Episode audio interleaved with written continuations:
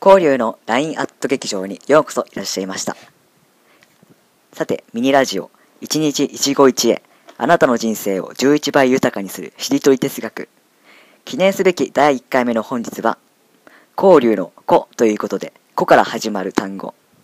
子犬をテーマにお話ししたいと思います。子犬って可愛いですよね。なんかいるだけでも癒されるというか、僕なんか子犬を見ただけでもなんかにやけちゃったりあとは子犬とか子,、ねまあ、子犬じゃなくても子子猫とか子ハムスター子ハム？子ハムってなんだろう？まあいいや。子ハム、まあ、子そういう動物のことを考えて、まあ、ストレスを緩和させてるところとか動画を見たりとかするところがあるんですけども。でもこういうそこにいるだけで癒されるとか嬉しくなるとかそういう感情が出るのって子犬とかそういう動物だけの特権なのでしょうか？例えばあのみなあなたの身の回りにも友人とかご家族とか恋人とかいらっしゃるかと思い思いますけど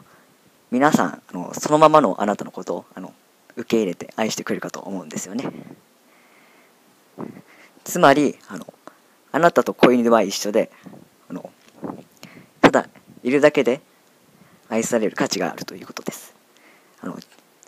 世の中にはギブアンドテイクとかそういうのがあって何かしなきゃ愛されないとか考えてる方も認めてもらえないとということを考えてる方もいらっしゃるかと思いますけど全然そんなことはなくてただいるだけでそのままのあなたでいいわけです。さて本日は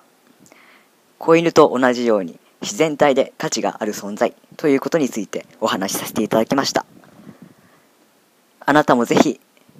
もっとご自身の魅力とか長所について考えてみてくださいね。それでは本日はこれにて終演いたします。あなたの人生劇場をお楽しみくださいませ。